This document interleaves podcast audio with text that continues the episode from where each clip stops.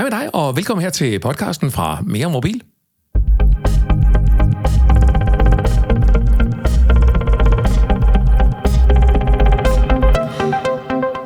I dag der vil jeg gerne tale lidt om internet til hjemmet uden kabler, altså via 5G-mobilnetværket. Det udspringer sig egentlig af et opslag, jeg så på en lokal Facebook-gruppe, hvor der var en, der var rimelig frustreret over, at hendes internet ikke virkede særlig godt. Og jeg kunne ret hurtigt gennemskue, hvorfor jeg sådan lige umiddelbart mente, at det ikke virkede efter hensigten. Så lad os lige prøve at tage faldgrupperne inden for både det trådløse 5G-internet, Wi-Fi i hjemmet, og så har jeg også et par meninger omkring fiberforbindelser. Det her, det er Tech-podcasten fra Mere Mobil, episode 141. Det her er, at jeg taler om teknologi på dansk. Jeg er John G. Senere i den her episode, der vender jeg tilbage til min datter Ida, som du mødte i den foregående episode. Hun fik sin første telefon, og det affødte en hel del spørgsmål til mig. Og så skal vi også runde afstemningen om et tech-dilemma, som jeg lancerede i episode 140. Hvis ikke en telefon opdateres længere, men stadigvæk virker fint, skal den så udskiftes? Svaret får du senere. Svaret på afstemningen får du senere. Det hele startede i en lokal Facebook-gruppe her i området, hvor jeg bor, hvor en debattør i gruppen skrev: "Hej, er der nogen, der har nogle bud på en internetudbyder, der bare fungerer omkring vores bolig? Jeg har pt. 3 mobil 5G, og det er simpelthen så ringe." Og jeg var sådan lidt sådan, jeg har faktisk prøvet 3's 5G internetsmobilforbindelse i vores område, for jeg har testet både der fra 3, men også fra Telia, Telenor og YouSee. Så derfor stod det mig ret klart, hvad der måske kunne være i vejen med hendes oplevelse af, at det simpelthen var så ringe, som hun skrev. Det er sådan, hvis vi lige skal have det overordnet set, så er 3's mobilnet efterhånden blevet ret stærkt, men der er naturligvis også en ret afgørende faktor, og det er, hvor bor du i forhold til mobilmasten, og har mobilmasterne i det område, hvor du bor gennemgået en eller anden form for opgradering. Og det ved jeg så tilfældigvis, at det har 3's netværk i vores område. Og inden du tænker, det kommer godt nok til at handle meget om 3 dage, så bare roligt, vi skal også snakke om YouSee og Telia og Telenor lige om lidt, så bare bliv hængende her. Min test af 3's mobilnetværk via 5G gav mig mellem 350 og 500 megabit download indendørs og 20 megabit upload, sådan cirka. Pingtiden, den lå fra 18 til 25 millisekunder, og det er lidt langsommere end på min Coax-forbindelse, altså forbindelsen via kabel-tv-anlægget, som vi har her, hvor jeg bor. Den har en pingtid på 10 til 12 millisekunder. Trådløst vil jeg mærke, altså via Wi-Fi, ikke kabel. Retfærdigvis skal jeg sige, at der findes ikke noget her i huset sådan rigtigt, der kan sættes til kabel. I hvert fald ikke vores telefoner og tablets osv. Det hele, det kører trådløst, og det skal kun køre trådløst, og det kan det så udmærket også godt, uden problemer.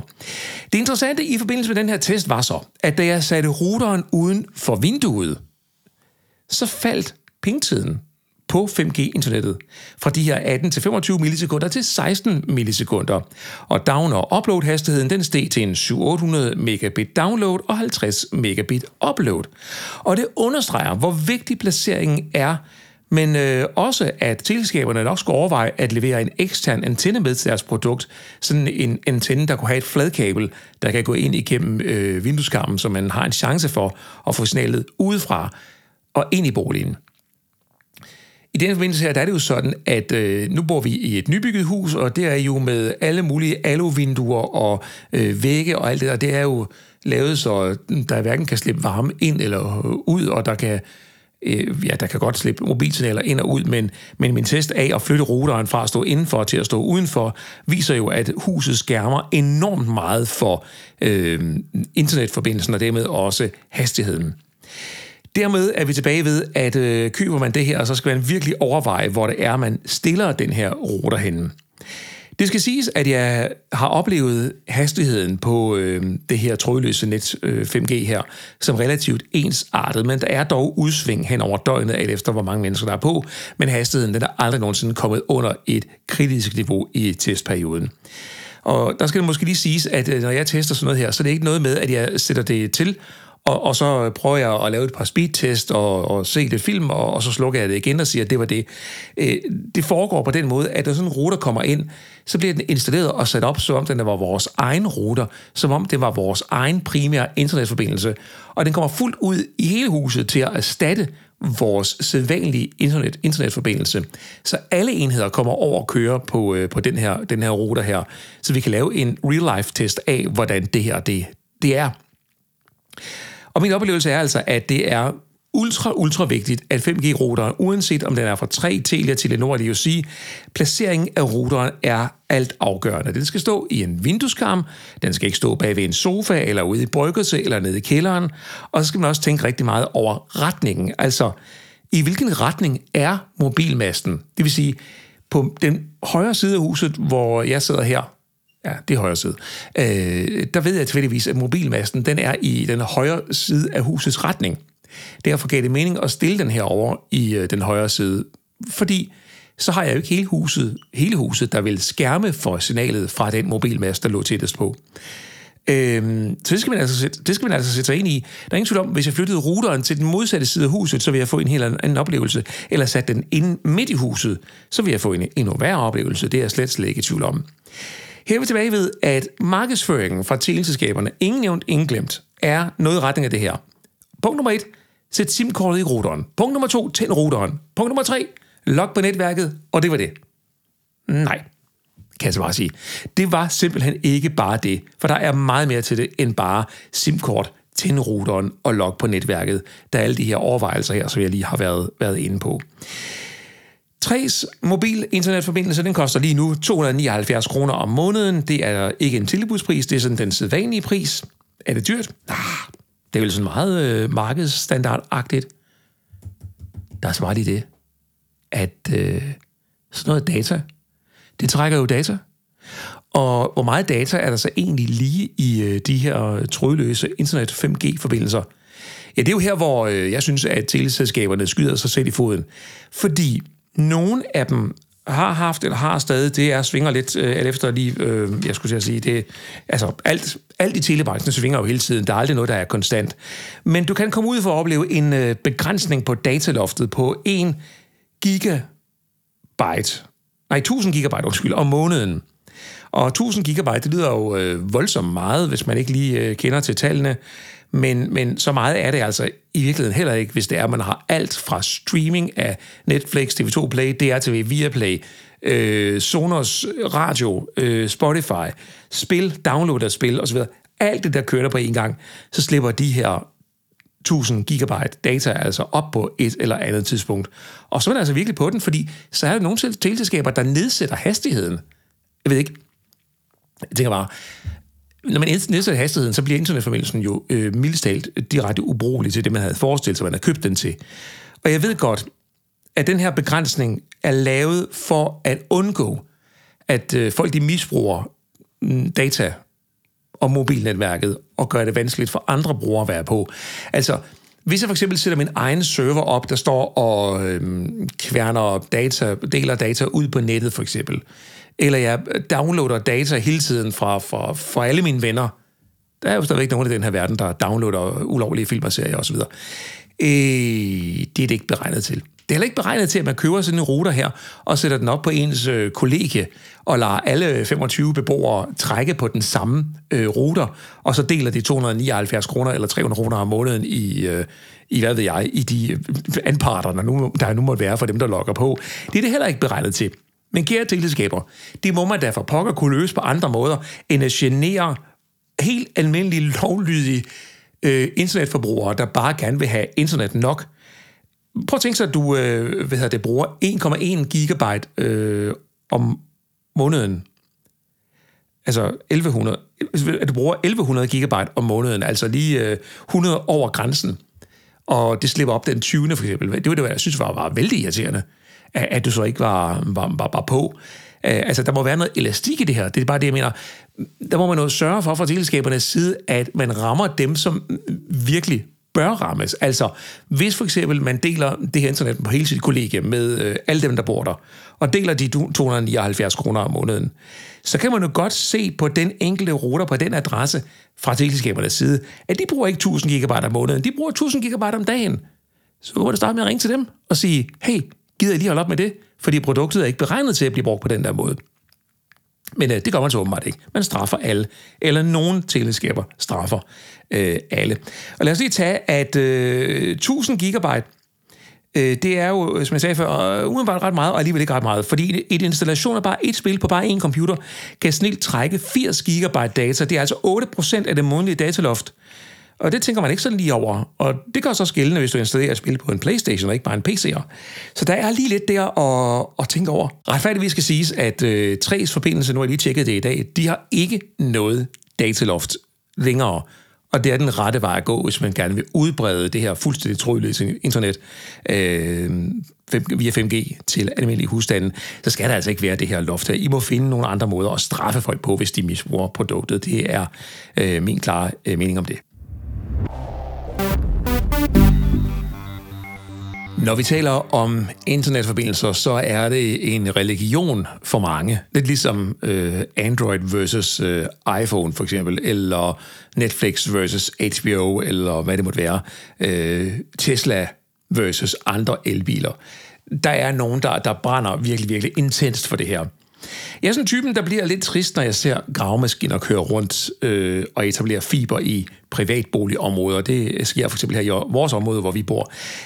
Fordi jeg grundlæggende set ikke synes og mener, at det er nødvendigt med fiberforbindelser ind til lokale boliger. Og det skal jeg så fortælle dig, hvorfor. Det er ikke fordi, at fiber ikke har sine kvaliteter. Det har det så absolut. Men det, der er problemet, det er, at fiber bliver solgt og bestilt på de forkerte præmisser. Jeg har mødt det så mange gange efterhånden. Den her oplevelse af, at der er en familie, der siger, og de er måske ikke sådan super internetnørdet eller super teknisk nørdet generelt, de har den her opfattelse af, at deres internet er langsomt. De synes, det lagger, når de ser Netflix, det lagger på spil, det går langsomt, når de downloader, og i det hele taget, så er det bare en dårlig oplevelse at bruge det her internet. Så har de hørt fra nogen, de kender, at fiber, det er bare vejen frem. Det er bare super godt, så det skal de selvfølgelig have. Sagen er den for mange, at forskellen her handler ikke om selve internetforbindelsen. Den handler med rigtig, rigtig mange store procent sandsynlighed om, hvordan folk de behandler internettet, når det kommer ind i huset. Hvis du har, uanset hvilken type forbindelse du bruger, hvis du har routeren fra din udbyder stående i skabet i bryggerset, i kælderen, i et viktualierum, bag ved sofaen, eller hvor man kunne forestille sig, at man ville stille den af mærkelige steder, så kan jeg godt forstå, at man siger, jeg har en langsom internetforbindelse, og det lagger, jeg vil gerne have noget andet. Og jeg kan godt forstå, hvis folk tænker, jeg hørte om fiber, det skulle være så super godt, men det var ikke vejen frem. Fordi hvis du køber en fiberforbindelse og fortsætter med at have routeren stående inde i huset, bag ved sofaen, nede i kælderen eller ude i bryggeset i et skab, der er fyldt med metalaffald, så, så får du stadigvæk en dårlig internetforbindelse. Uanset om det så er fiber eller ej, der står i enden af det her kabel. Det, som der nogle gange sker, når man får etableret en fiberforbindelse, det er, at fiberudbyderen leverer et mesh-netværk med, altså en router og for eksempel 2 små satellitter, som kan sættes forskellige steder i huset. Så sætter man routeren derude, hvor netforbindelsen kommer ind. Det er den første boks, og så sætter man den næste op med et strømstik til. Der kræves ikke andet end strøm. Så forbinder den til den første, og et andet sted i huset sætter du så den tredje. Og nu har du så etableret et mesh-netværk, altså et netværk med det samme navn og det samme password, med små antenner placeret rundt omkring i hele huset. Og der er altså det her med, at i nogle fiberpakker, der er det her med, når man køber det. Og jeg kan godt forstå, at man så har fået fiberen gravet ind, og man har fået det tilsluttet, installatøren har været der og sat de her små mesh-satellitter op i huset, at man tænker, hold da op, det der fiber der, det kan sgu noget. Det var da noget, jeg skulle have gjort for mange år siden. Men sandheden er bare, at du har haft en træt forbindelse en trætforbindelse fra YouSee på 256-20 og havde sat de samme mastbaserede satellitter op i dit hjem, så ville du have oplevet præcis det samme, nemlig at nu begynder tingene at køre. Fordi internet i dag er trådløst, og internet er radiobølger og radioforbindelser. Det glemmer vi bare. Vi tror, det er sådan noget, der bare er i luften, som er nemt at gå til, og vi kan gøre med som helst, hvad som helst med det, som vi har lyst til. Lad mig lige minde om, at i gamle dage, for ikke så vældig mange år siden, der havde man en transistorradio med en antenne stående på køkkenbordet. Eller man havde et stereoanlæg inde i stuen, hvor der var en antenne, hvor man satte op for at kunne høre radio via FM-båndet. Og man brugte mange ressourcer på at få antennen til at stå rigtigt på radioen, for at kunne høre Shiv 413, Kim Schumacher, Christian Flaustad, eller bare noget andet radio, radiovisen, P3. Så skal antennen stå rigtigt. Men vi er bare så super meget vant til med vores telefoner, at det er lige meget, hvad vi gør med vores antenner. Vi var vant til, at det bare er der. Men det er det altså ikke, når vi taler om wifi-internet. Uanset hvordan man vender og drejer det, der skal man også fintune antennen lidt, og sørge for, at det står det rigtige sted. Ligesom radioen i gamle dage skulle stå det rigtige sted. Prøv at tænke på det på den måde, så tror jeg, at man når et langt stykke hen ad vejen med at forstå, hvad det handler om. Nå, men lad mig lige komme tilbage på sporet. En forkert placering kan altså være fuldstændig altafgørende for oplevelsen af internettet, uanset hvad der kommer ind i huset. Og så ved jeg godt, at jeg kommer en disclaimer, at der er områder, hvor udbydere, uanset navn, vil levere en dårlig forbindelse ind til huset af en eller anden årsag, hvor det aldrig kommer til at køre rigtig godt på selve hovedforbindelsen. Det findes der selvfølgelig, men det kan et mesh-netværk jo aldrig nogensinde redde. Det kan altså for eksempel internet fra en anden udbyder jo redde, hvis man har muligheden for at etablere det. Jeg har selv oplevet her hos os, vi har en coax-forbindelse, altså kabel-tv via YouSee, og på et tidspunkt så blev vores internet simpelthen så ufattelig ustabilt. Så skete det, at jeg ringede jo så til YouSee, og det var før de fik den der skrækkelige talerobot, den skal vi tale om en anden dag. Når jeg fik været det rigtige menneske, og fik talt med en, der sad der. Der spurgte ud fra et spørgeskema, og jeg sagde til vedkommende, prøv her, du behøver ikke det der spørgeskema, jeg kan fortælle lige nøjagtigt, hvad der er galt. Jeg har fuldstændig styr på alt efter routeren. Jeg kan konstatere, at fejlen starter i jeres router og bagudrettet, så der må være noget der. Efter et par ugers kamp, lykkedes det mig så at få fat i en voksen. Og så lykkedes det mig også at få en installatør ud på min adresse. Og han var super flink, og han havde arbejdet med det her i en menneskealder. Han skilte vores taglade, så jeg kunne se, hvad der foregik ved kablerne. Og han gik ud og målte i boksen ude ved vejen. Og derefter så fortsatte han ned ad vejen på de andre bokse. Låget af at tjekke. Han tjekkede kabler, strammede, skiftede stik, og jeg i alle de der samlebokse rundt omkring. Og på et eller andet tidspunkt, der gik vel nok 1,5-2 timer, så kommer han tilbage, så siger han, nu har jeg fundet fejlen. Og så var der et eller andet stik i en boks 7 vinger nede, der sad dårligt, eller havde dårlig forbindelse, eller hvad ved jeg. Og det fiksede han så, og derefter lige siden, har det kørt fuldstændig upåklageligt. Det var dejligt, jeg kunne få fat på nogen, der ville hjælpe mig. Og faktisk har vi undersøgt her, hvor jeg bor, her hvor vi bor, hedder det så, om vi ikke skulle have en fiberforbindelse. For jeg kan da godt lide teknologien, og synes, at det kunne være super fedt med en fiberforbindelse. Og faktisk er der fiber lige herude i fortovet. Det var I, tænkte jeg så. Det skal vi have gang i. Så jeg ringede til fiberudbyderen, og de var rigtig glade. De sidder nede i Kærteminde, og de var nogle super fine fyre. Det man talte med. De var så glade for, at der var en, der ringede og gerne ville købe noget. Det skete åbenbart ikke hver dag. Og han sagde, det skal vi finde ud af, og få lavet det der internet ude ved dig. Det glæder vi os til. Så havde han en etableringspris, der var sådan lidt sådan, okay. Altså, nogle 1000 kroner kostede det i hvert fald at komme på. Det var så, hvad det var. Men den generelle pris, den var højere end det, som YouSee tilbød. Og jeg fik ikke rigtig andet, end jeg fik en fiberforbindelse. Altså, jeg fik nogenlunde den samme hastighed. Til bare en højere pris. Og deres tv-pakker og sådan noget, det behøver jeg ikke bruge tid på, fordi det skal jeg ikke bruge til noget. Overhovedet, så er jeg slet ikke interesseret i. Men anyway, jeg tænkte, fiber, det må være vejen frem. Så jeg var faktisk lidt sådan, jeg må simpelthen have en... det skal jeg have. Det kan godt være, det er lidt dyrere, men det skal jeg have. Og så siger jeg på et tidspunkt, Og det er altså en real-life historie, det her. Så siger jeg på et tidspunkt, hvordan er det egentlig med jeres kundeservice? Hvornår har I egentlig åben? Og så siger jeg samme sætning. Hvad nu, hvis noget går galt med internetforbindelsen, altså med jeres netværk i weekenden? Det pludselig bliver ustabilt, eller hvad ved jeg? Altså, efter I er gået hjem om fredagen, hvad sker der så, når det er lørdag formiddag? Så sagde han, og this is a true story. Ja, altså, så rapporterer du jo fejlen til os. Og så når vi møder mandag morgen kl. 8 og har fået lidt kaffe, så kigger vi på, hvad der er kommet ind i løbet af weekenden, og så prøver vi, om vi kan løse det. Det var det, han sagde. Og det kan han ikke gøre ved, hvordan virksomheden den er skruet sammen. Så han skal ikke have skylden. Men bare tanken om, at hvis der skulle være noget med fiberforbindelsen, lørdag formiddag, søndag eftermiddag, på helligdage, i sommerferie, vinterferie, efterårsferie, alt muligt, juleferie, så var der ikke nogen, der før mandag morgen kl. 8 efter ferien får kigget på det. Det er muligt, at de har fået et beredskab, der er bedre end det tidligere, men jeg kan konstatere, at deres åbningstider er stadigvæk sådan 8-16 fra mandag til torsdag og 8-15 om fredagen. Det synes jeg er lige let nok. Det må jeg klart sige.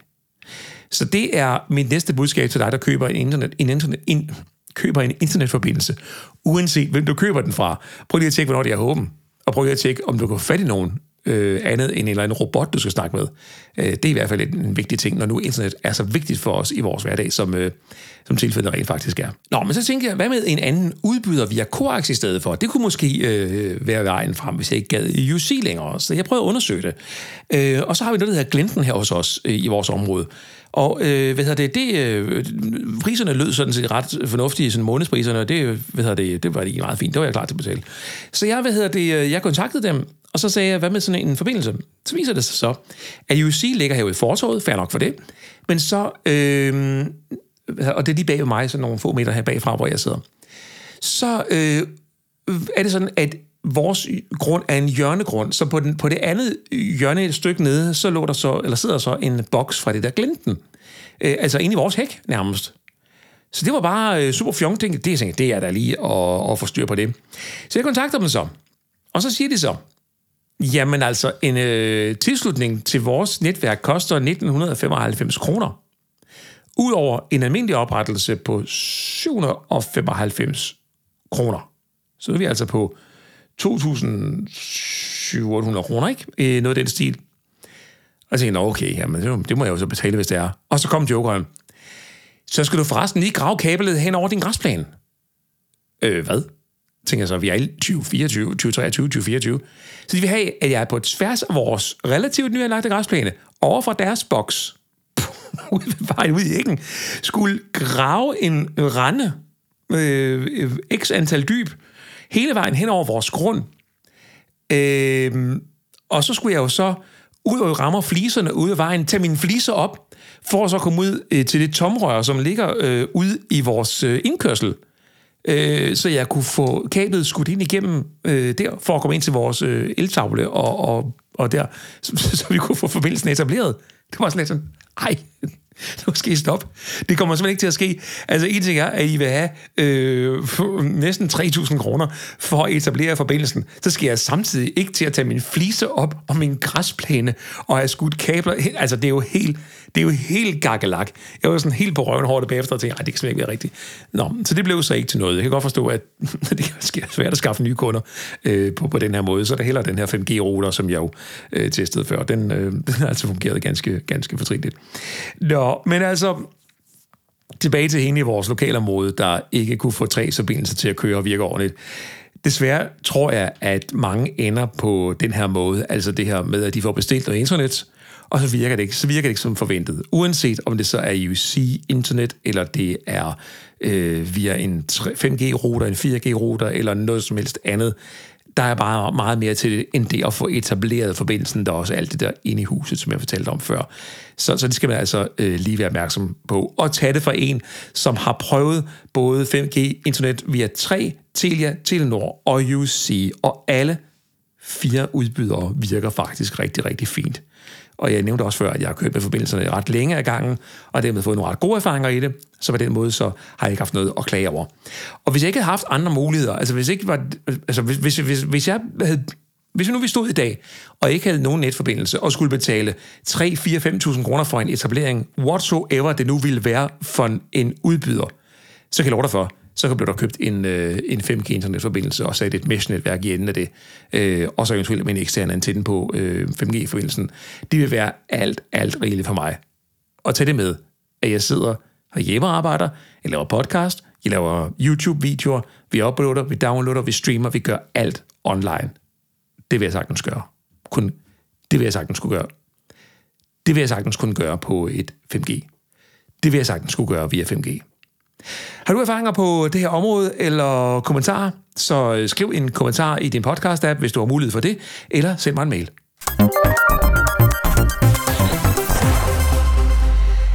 I den foregående episode, der mødte du min datter Ida. Og Ida, hun er 9 år gammel, og hun fik sin første telefon.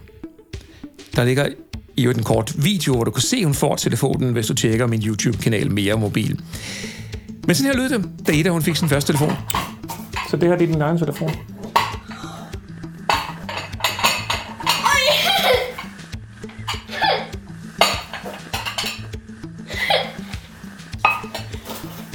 Og Ida på 9 år, hun fik jo så en iPhone 13 mini. Der var ret mange, der skrev, efter jeg lagde det her videoklip og den her podcast ud. Der var ret mange, der skrev til mig. For eksempel Esben, han skrev, godt holdt igen, 1-9 år. Det er flot klaret fra begge to. Du virker som en god far. I tak skal du have. Det er ikke altid, at alle synes det, men tak alligevel. Henning skrev, jeg gættede på, det var en iPhone, der hørte podcasten. Og Martin skrev, vildt nok, at jeg har ventet til hun blev 9 år i de her medietider. Og dernæst skrev mange så spørgsmålet, hvorfor blev det en iPhone og ikke en Android-telefon? Og det vil jeg egentlig svare på, for det er jo faktisk et meget godt spørgsmål i virkeligheden. Ida, hun fik en iPhone 13 mini. Det gjorde hun, fordi den er lille og let. Den passer godt i hendes hånd. Så man har ikke den her kæmpe store klods at rette rundt med, hun risikerer at tabe. Hun har også fået et ret godt cover til med sådan en strap på, hun kan sætte på sine fingre, så hun har godt fat om telefonen, når det er, hun bruger den. Og så er det ret vigtigt for mig, at den var prisvenlig. Det er ikke sådan, at fordi at ens mor og far arbejder med teknologi, at så skal man rende rundt med en telefon, der koster 10, 12, 15.000 kroner. Det kommer ganske simpelt ikke til at ske. For på et eller andet tidspunkt, der bliver den her telefon tabt, og så er det ude med den. Og så skal vi jo finde på noget andet. Så det er vigtigt at have en telefon, man har råd til at betale. Og det havde vi så i det her tilfælde. Udover coveret, så har den selvfølgelig fået en beskyttelsesglas på fronten, lige for at tage det værste, når nu at den på et eller andet tidspunkt bliver tabt. Men det blev en iPhone, fordi det er det, som hendes venner bruger. De kommunikerer via iMessage, de kommunikerer via FaceTime, de spiller de samme spil på tværs af alle de her mange venner og bekendte, hun har. Så det er ret vigtigt, at hun kunne være med i fællesskabet. Og det er jo faktisk det, der er med til at gøre, at folk de bliver på en iPhone. Netop det der med, at de er i det der Apple-økosystem, hvor de kan det samme, som deres venner kan, og hente de samme apps, der virker på den samme måde, osv. osv. Og dernæst, så er der en meget vigtig ting, nemlig forældrekontrol, som er ret vigtigt for os. Hun har i forvejen en iPad, så derfor var det vigtigt for os, at vi kunne bruge det her forældrekontrol, nemlig det her med, at vi kan stille app-tidsgrænser, hvor meget tid må hun bruge på en app, hvornår er telefonen og iPad'en åben for kommunikation, og for spil og så videre. Vi forsøger faktisk at holde rimelig meget snor i det her med hvor meget man bruger sin telefon eller sin iPad. Og det gør vi, fordi vores børn bliver ganske simple raplette sindssyge af at sidde foran en skærm dag ud og dag ind. De bliver hissige, de bliver aggressive, de er svære at kommunikere med, de gider ingenting. Når først de får en skærm i hånden, så gider de ikke noget andet end at sidde med den skærm. Og de går både til fodbold og springgymnastik og så videre. Det er ikke fordi mulighederne er der, men når først de får skærmen, så bliver de låst i det der univers. Så derfor er forældrekontrol og opsyn med, hvad de bruger den til, en meget stor del af det, vi gør her i huset. Og i samme ombæring, så er det også årsagen til, at hun heller ikke har Snapchat, for eksempel. Det er bare sådan, det er. Man skal ikke have Snapchat, når man er 9 år. Period. Og det skal man ikke, fordi, og her kommer en meget vigtig ting, via en platform, som benytter sig af et koncept, der hedder, at beskeder slettes, når de er sendt eller modtaget, så er det rigtig svært for os forældre at hjælpe vores barn, hvis der skulle ske noget ubehageligt på den kommunikation, man har haft gang i. Hvis man bliver mobbet eller holdt udenfor, eller talt dårligt til på en eller anden måde, så har vi ingen chance for at dokumentere det, og barnet er ikke gammel nok til at forklare, hvad der præcist er sket, så vi kan tage en snak med andre forældre, hvis det skulle være nødvendigt. Derfor er der fuld overvågning på her. Vi holder øje med, hun skriver op beskeder. Vi holder øje med, hvem hun taler med. Vi holder øje med, hvem hun kommunikerer med. Vi holder øje med, hvad der sker inde i Roblox osv. Vi er relativt hysteriske på det her område. Lad os bare sige det sådan. For vi har set på vores egen krop, hvad for meget skærmtid og for dårlig skærmtid for mange craptube-apps, hvad det kan gøre ved dem. I samme moment må vi sige, det er sjældent, det får lov til at se YouTube Shorts. De har ikke TikTok på nogen som helst måde. De får lov til nogle gange at se Instagram Reels på vores voksnes telefoner, men Instagram Reels er det samme døde kalorier, idioti, flow af at sidde og glo ned i en skærm, der ingen vej fører hen, som TikTok og Snapchat og tilsvarende også er. Så derfor er der generelt også forbud imod YouTube Shorts her i huset og tilsvarende. Hvis du har en kommentar eller input til det her, så skriv gerne en kommentar der, hvor du lytter, hvis det er muligt. Du er også meget velkommen til at sende mig en mail på johng@meremobil.dk.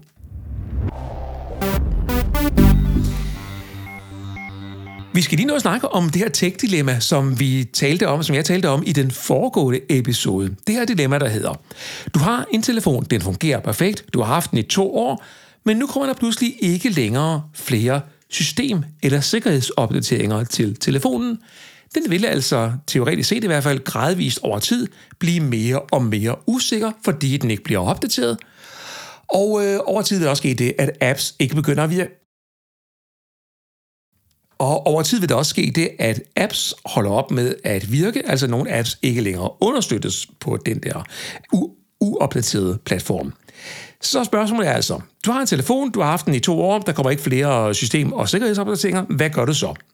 Gør du det, at du skifter, fordi sikkerheden er vigtig frem for alt? Eller gør du det, at du siger, nej, jeg er ikke nervøs for sikkerheden, jeg bruger telefonen, for den fejler jo ikke noget? Eller er du bare i tvivl?